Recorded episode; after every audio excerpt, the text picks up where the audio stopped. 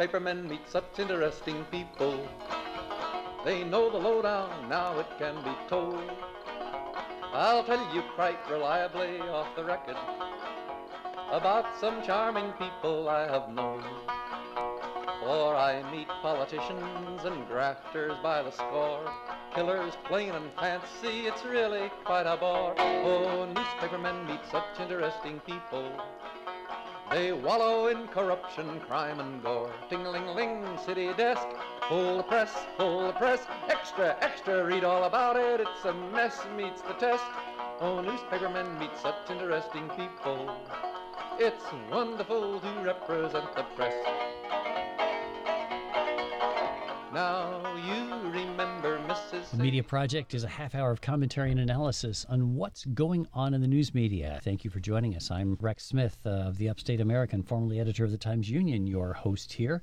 And let me introduce my colleagues for show number 1701. We've crossed over 1,700 Media Project shows over the last three I got tired around 1693. so, Is that when? yeah, so I'm not sure if I can make it through the rest of this hour. The show's an hour now, is it? Uh, yeah, no, no, it's no, not. Ira. That's uh, Ira Fusfeld, uh, formerly editor of the Kingston Daily Freeman and affiliated publications. Yes. Does it feel like an hour? It always feels like an hour. Barbara Lombardo, formerly executive editor of the Saratogian and the Record in Troy, and Judy Patrick being uncharacteristically silent here. No smart aleck comments from me. Oh no, not of course, of The course. show not. is young. Judy Patrick, formerly editor of the Daily Gazette, and at 1701 shows we begin our first show of the year 2024. So how about that? You know, it might not be a bad time then as we weigh our weariness here, folks, to talk about journalism burnout. An interesting article written by a thoughtful person at the Poynter Institute, the journalism think tank, Kristen Hare, talks about how journalism burnout is a fact and it does concern us, I think. It should concern us because a burned out journalist is a less effective journalist, somebody who perhaps won't make the extra phone call to get the full range of truth, will write something easy and untrue. Yet, how do you fight that when the pace of work in a newsroom can often be debilitating? There's so many things we're asking reporters and editors to do. They don't just have to write stories or produce content for radio or television. They have to be on social media. They have to do filming. The other problem with burnout is they leave the profession. And we're losing people because our pay is not good, but the demands on our journalists today are, are incredible. And I think they are heaviest on the editors. Those are the people that have to make these hard decisions about what to cover in a shrinking news staff. And they want to do the best job they can, but they do not have the resources. I think that's an overlooked group oftentimes, and I think we need to pay greater attention to their needs, especially the frontline editors. I really feel sorry for them, and I wish there was more I could do to help. Define, by the way, frontline editors. What do you mean? What's that? I mean, the people who are actually at the desk making decisions about what to cover when. The also the editors who are making decisions about if I have to cut a reporter, which reporter goes, or what bureau do I close, or how do I make a decision about covering this event over this event. They've always made those kind of decisions, but those decisions are so enormously more difficult now than they were ten years Giving me ago. flashbacks here, PTSD. Are, are we limiting the journalism burnout to print journalism, and or as it's described today, or are we talking about radio stations, Yeah, TV? talk about it's not just the obvious reason that they burn out among print journalists, as it is, is because of so many layoffs and fewer people doing what used to be done by many more people. But it's not just print, it's not just digital. The pressure on journalists has always been significant. You always are writing or broadcasting under a deadline, knowing that your boss is looking right over your shoulder and your listeners and readers are right there too. And every story you write might be the last if you don't fulfill an expectation of you. But you know that was kind of the fun of it uh, in many respects. Well, I was going to say something like that. It was part of the job and you thrived on it. Even if you were fulfilling all the expectations, though, then and now, your job could be gone when you come back in in the afternoon after your lunch break. You could get laid off for no fault of your own. So I think that's part of the sense of hopelessness that people might feel in the job, that they can work their butt off.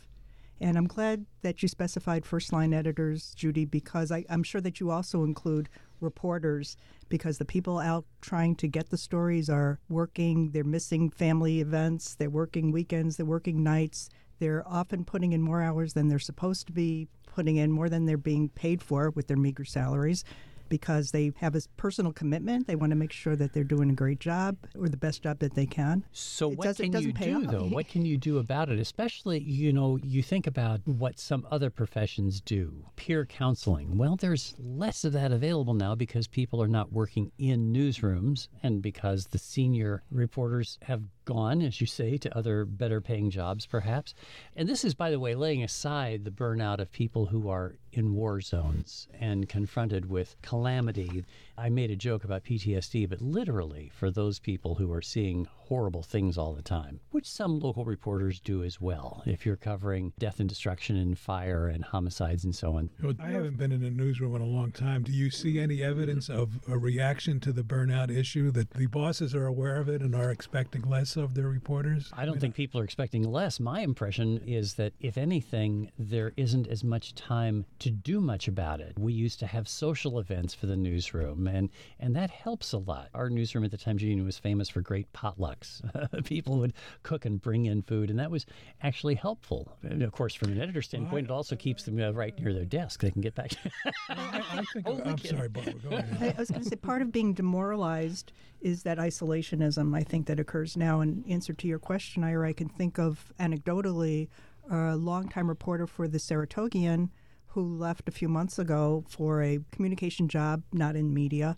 And one of the issues was that there's no bricks and mortar place for the Saratogian or the record anymore. So you're you miss that camaraderie that Rex was referring to and peer counseling. It's a totally different type of work environment. You're working on your own and you're depending on conversations or Zooms or phone calls with hopefully with your editors. Well, what, what I meant about less, this again is anecdotal to use your word, but I noticed when my newspaper, when the digital revolution began, the reporters were encouraged to take video in addition to everything else they were doing. I see much less use of video in, in the digital edition of my old paper now than there used to be, and I and I don't know the answer to this, but I'm wondering whether they said, "Look, we've got to make some choices, and this is something we're going to live without." And I don't know if you're experiencing any of those things. well, I think a lot of newsrooms now have specialists who are doing the uh, audio and video editing. Well, that's the old days. I mean, I'm surprised to hear that because the age of the specialist seems to have disappeared. Well, and also it's hard to sell around uh, video ads. I, uh, probably the papers couldn't sell advertising around it. I think we have to lower our expectations a little bit of what we expect from journalists. And a lot of this is, in some respects, it's self-imposed. But we need to rethink what we cover and whether everything absolutely needs to be covered all the time. I mean, we just need to change because the pressure is just going to increase. And we offer a lot of training, for example, but what I hear from editors is I don't have time to do a one hour Zoom. There's just no time. I mean, I think in some respects you have to make the time. There's never been enough time in a day for an editor or a reporter, but uh, you have to sit back and think about and prioritize what's, um, what's important and what's not. And as far as the work hours for reporters and editors, getting a little bit back to that, I can remember uh, somebody worked for me for a long time and then uh, moved on to the Gazette, which would be a step up in pay and prestige and circulation, I guess. And one of the issues I, I remember having with that person was that they worked too many hours. And then, of course, when they leave, they're either not replaced at all or they're replaced by one person who's actually working the hours of one person. And so there's an unrealistic gain for a newspaper when people are putting in more than they're getting paid for. They're not considering time. Here's what the company thinks you ought to be putting in. if people aren't taking the vacation that they are afforded, which is a frequent problem in newsrooms, and we probably all have done that as well, because there's a bit of this sense of, well, I can do that, uh, you know, that's what's expected of me. But that is, there's a reason why we have vacations, and it's a good idea. And the problem is that when you have this affliction for journalists, it leads to cynicism. It leads to trouble getting started, low energy. It just leads to bad performance. And bad performance yields bad journalism. One other thing I wanted to mention is another possible contributor to burnout is that people are so open now about hating the press and not trusting the press. And to be a, a victim of that kind of outward disdain is that's got to be demoralizing to be out there. Yeah, that's a very interesting point. Well, you know, I would say to piggyback on what Judy mentioned, is we always had to decide we didn't have enough people to cover everything we wanted to keep, even in the days what we might describe as full staff. And so now those decisions again about what we're going to cover or what we're not going to cover are more more than ever come into play. And it just it just seems to me that once you've decided what you want to cover, even if it's far less than what you'd like to cover. Only go with what you're going to cover, but do it as best you can. Produce something in your in your work that is so thorough, so unique, so so fulfilling that people will want to read it and they'll buy your newspaper or whatever outlet you're working for. Hmm. Kristen Hare's article touched upon it's not just journalists who suffer burnout, but lots of professions. And I think that she cited specifically educators and first responders. Yeah, and, that there's like a lot of uh, similarities. medical and- professionals, nurses, and so on. Mhm. Sure, and there might be things that journalism can learn from those other professions of how they are trying to help their crews. We used to say that there was a similarity, a great similarity institutionally between hospitals and newspapers. We thought because we each existed in the in the spot where errors are intolerable, and uh, with there are uh, hierarchy of care in effect that we're supposed to watch over that. But when you make mistakes, because you can't give up on a patient, you have to keep going no matter what the time frame is, and the same thing is true of a story but eventually that kind of an intolerance to human emotions and problems that are confronting those frontline responders, reporters, doctors, nurses, can yield great calamity. Yeah, in our case, we think democracy is our patient, you know, and we mm-hmm. feel guilt if we're not covering every single board meeting. And we have to realize it's not our fault. It's, you know, we can't be out there selling the newspapers. We can't be out there selling the advertiser. We can only do what we can do. And, you, and I think uh, we can't fix the business model by ourselves. And uh, once you accept that, I think it makes life a little less anxious for reporters on the job. I like what you say, though, and this gets to the other one of the other key topics here about democracy being our patient. You know, there we've we've talked some in this program about the formulation that I think Jay Rosen, the professor of journalism at uh, NYU, has said we need to focus on the stakes, not the game, right? That in uh, covering especially uh, democracy and uh, politics this year, we really can't allow coverage of how this campaign is going, who's on top, who's not, to be the dominant theme. The dominant theme has to be that voters are choosing what kind of a democracy we're going to have, right? And I think that has to be part of every story you see, and we don't we often don't get that. We get instead, well, here's an example. I mean, we, one of the things we want to talk about here is, is that during the next Republican debate, uh, next week as we speak, which is only likely to have uh, Ron DeSantis and Nikki Haley on stage, Fox has decided to counter program with a town hall featuring Donald Trump. The debate's going to be on CNN, and on Fox, you're going to have Donald Trump. Guess Did Fox which one's decide that, or did Donald Trump decide that? well, it sort of doesn't matter. Yeah, doesn't you know, matter. Fox is the House organ, right? Yeah. And and guess which one's going to get the higher ratings? So that is, we need to look at that as not just campaign. That has implications for democracy, doesn't it? Well, he's thumbing his nose at democracy. I mean, anytime you have an opportunity to hear from candidates being asked difficult questions is important to, for voters to make up their minds. And here's Trump stepping on the opportunity for people to listen to the other two candidates. It's not just Trump doing it; it's Fox doing Well, it. that's the Fox media doing edge. it for what? For money and for to help them have the president that they now once again apparently want in office. It's frightening. But they're doing it because he generates the audience, don't you think? Oh, Is it- exactly yeah, why. Yeah. You know, as we sit here now, all we hear about is horse race coverage. Who's ahead in the polls in New Hampshire? Who's ahead in the polls in, in Iowa? How does Biden match up against Trump? It's just incessant. And, and where do either of these candidates stand on issues? Who knows?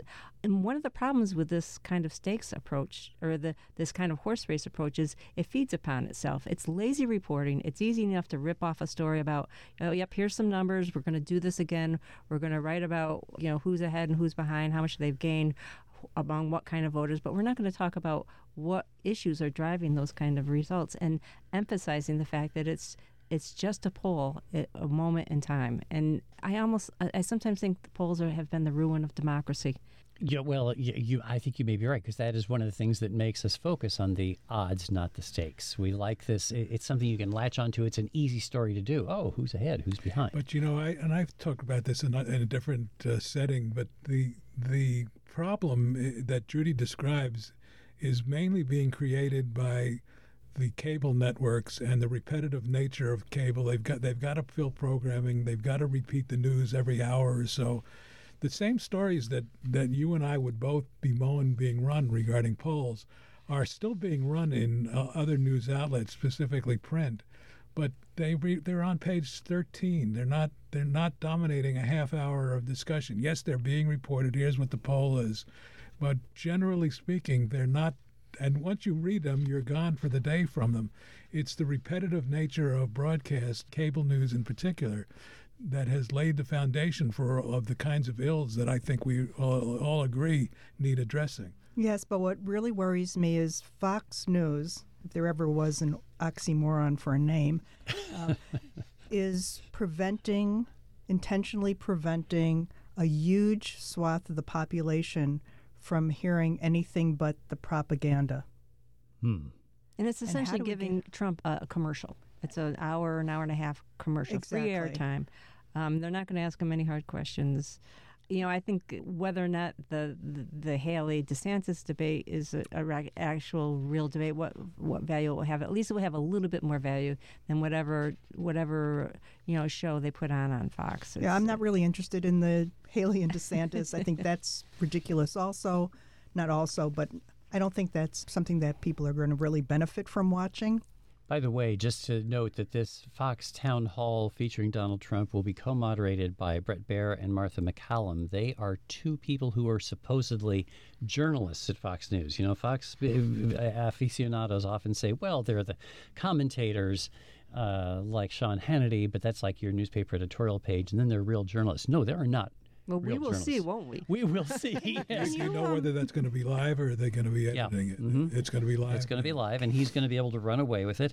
And it's not at all like a real journalist who is who is the guy, a CNN anchor whom I hadn't heard of, Boris Sanchez. Yeah, he's um, relatively new. was on the uh, uh, was on the air with the chair of the Republican Party in Maine, and asked her why is it that it's wrong for Maine to kick Donald Trump off the ballot under the Fourteenth Amendment, and she didn't answer it, and so he asked again.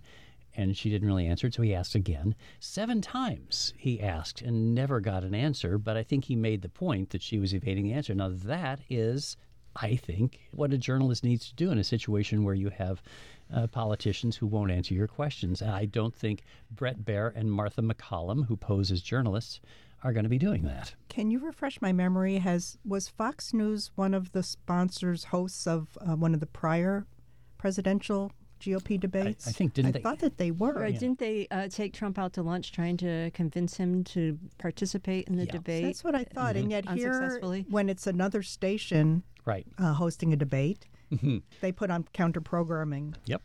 Worse than counter programming. So, if you're just joining us, this is the Media Project from Northeast Public Radio. I'm Rex Smith. That was Barbara Lombardo, you just heard, Ira Fusfeld, and Judy Patrick. We are some veteran local journalists who have some thoughts about what's going on in uh, the media generally, and we uh, ask you to share with us. Media at wamc.org is our email address, and you're certainly welcome to uh, join us. I want to bring up uh, Jeffrey Epstein because, you know, we like to do sensational stories around here.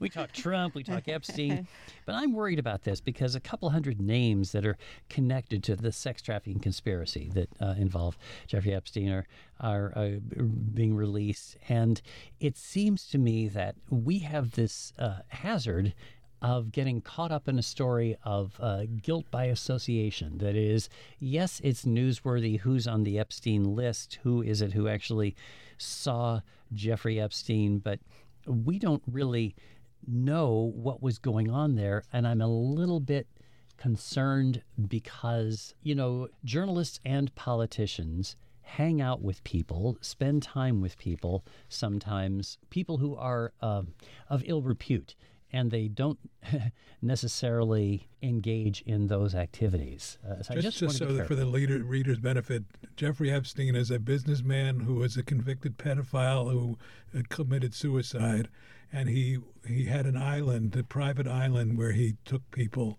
both his victims and VIPs. And so the suggestion that I think you're trying to make is that the names on this list may have well been involved with Epstein, but had nothing to do with what Epstein was convicted of. And that's what concerns me. And it's hard to get that across in a story that just lists the names. Oh, yeah, of course, uh, we know that Prince Andrew is going to be on there because there's uh, been a lot written about his apparent predilection for engaging in some of this. I have a confession to make. I've never been there. Nobody I know has been on, on his island. Oh. My confession would be if I were still running a newspaper, that I would be kind of looking forward, I would be preparing to publish those names.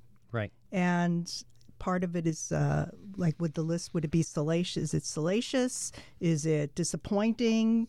Because the names are not new. I, I think that there is newsworthiness, but as you're saying, Rex, you have to be able to put those names in context. But what I read about the impending release of the names is that there really isn't going to be any surprises, that anybody whose name is being published has already been mentioned in some way, shape, or form in all the proceedings, public records that have been uh, revealed so far. Right. So to, so far, the traditional media has done a fairly good job of putting this all in context. The initial, the first release didn't have a list per se. It had it had references to people throughout the hundreds of pages that were released. So there was no real list, but it was no real surprises there. Julie Brown, the Miami Herald reporter, who is who is credited with you know bringing uh, Epstein to justice, I follow her and her reporting on it, and you know she likes to make the point in this media frenzy about the names, let's not lose sight of the fact that what was happening was pedophilia. That Jeffrey Epstein was victimizing girls that were 12, 13, 14.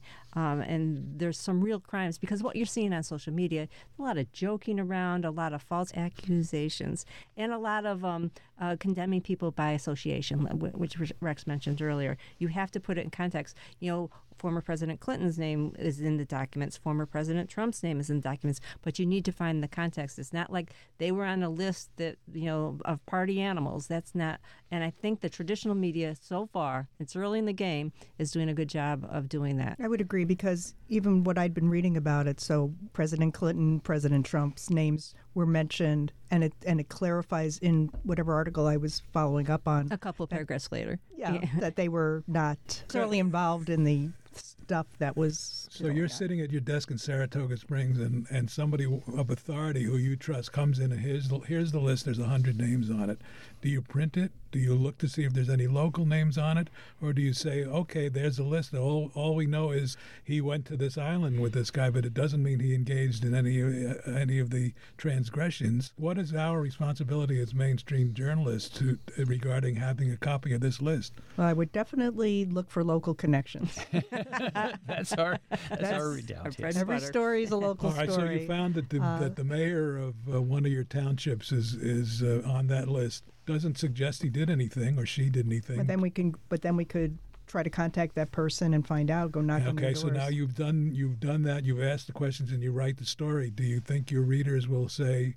okay, that settles that, or are they going to say, oh, guilt by association? Um, that is a danger of this profession. What you're suggesting, yes, guilt by association is a terrible thing so that if can we happen know to that people. we do that, what is- should we be doing then? What's a mayor of a small town in Saratoga Well, County I'm- doing flying to this island? my, I my, uh, my my examples are not ex- precise. but it is it is Oh, difficult. excuse me. It's Although a Saratoga Springs, you have a lot of rich people who go to the racetrack. Sure. and I Oh wouldn't- yes, the Wouldn't be surprised if many of them streets are are on the paved with gold, Yeah. as our as our former owner used to tell us.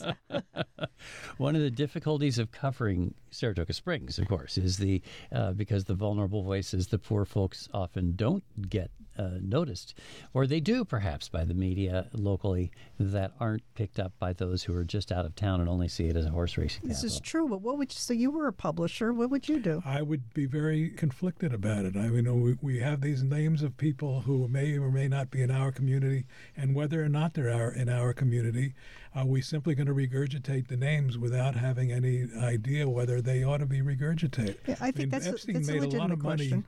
doing what I presume was legal business entirely apart from his transgressions, and so it's certainly possible that you could have been de- had dealings with Epstein that had nothing to do with what he got in trouble for. Well, a lot of papers across the country that would get this information would be getting it from a higher a higher source, so probably uh, from the Associated Press or from the New York Times and its wire services Well, I or, would or think the that the Washington Post. Associated And then we would hope that for the overall names that the people that the smaller publications are relying on that they've done some of that vetting of the what's what the list is about. They're not just providing a cold. Okay, then. Um, um, Oh, we are should have been going to have to make that the Are last. you told you we serious? Are be we? more than an hour. wow. we go It's from uh, This was show 1701 and 2. we go from burnout to Jeffrey Epstein, and we get a little bit of uh, beating up on Fox News in the middle of it. That's good. That's uh, that's all. Ira Fusfeld is there. Barbara Lombardo, uh, Judy Patrick, and I'm Rex Smith. Thanks to our producer David Guistina, and to you folks for joining us this week on the Media Project. Sadie's on ting-a-ling-a-ling city desk. Hold the press, hold the press, extra, extra, read all about it. It's a mess, meets the test. Oh, newspapermen meet such interesting people. Like the richest girl who could not bake a cake. Ting-a-ling, ting-a-ling, ling-a-ling-a-ling. Now, newspapermen are such interesting people. They used to work like hell just for romance. The Media Project is a national production of WAMC, Northeast Public Radio. This week's projectors include former Times Union editor and current Substack columnist of the Upstate American, Rex Smith, Judy Patrick, former editor of the Daily Gazette and vice president for editorial development for the New York Press Association, Barbara Lombardo, the former editor of the Saratogian and a journalism professor at the University at Albany, and Ira Fusfeld, publisher emeritus of the Daily Freeman.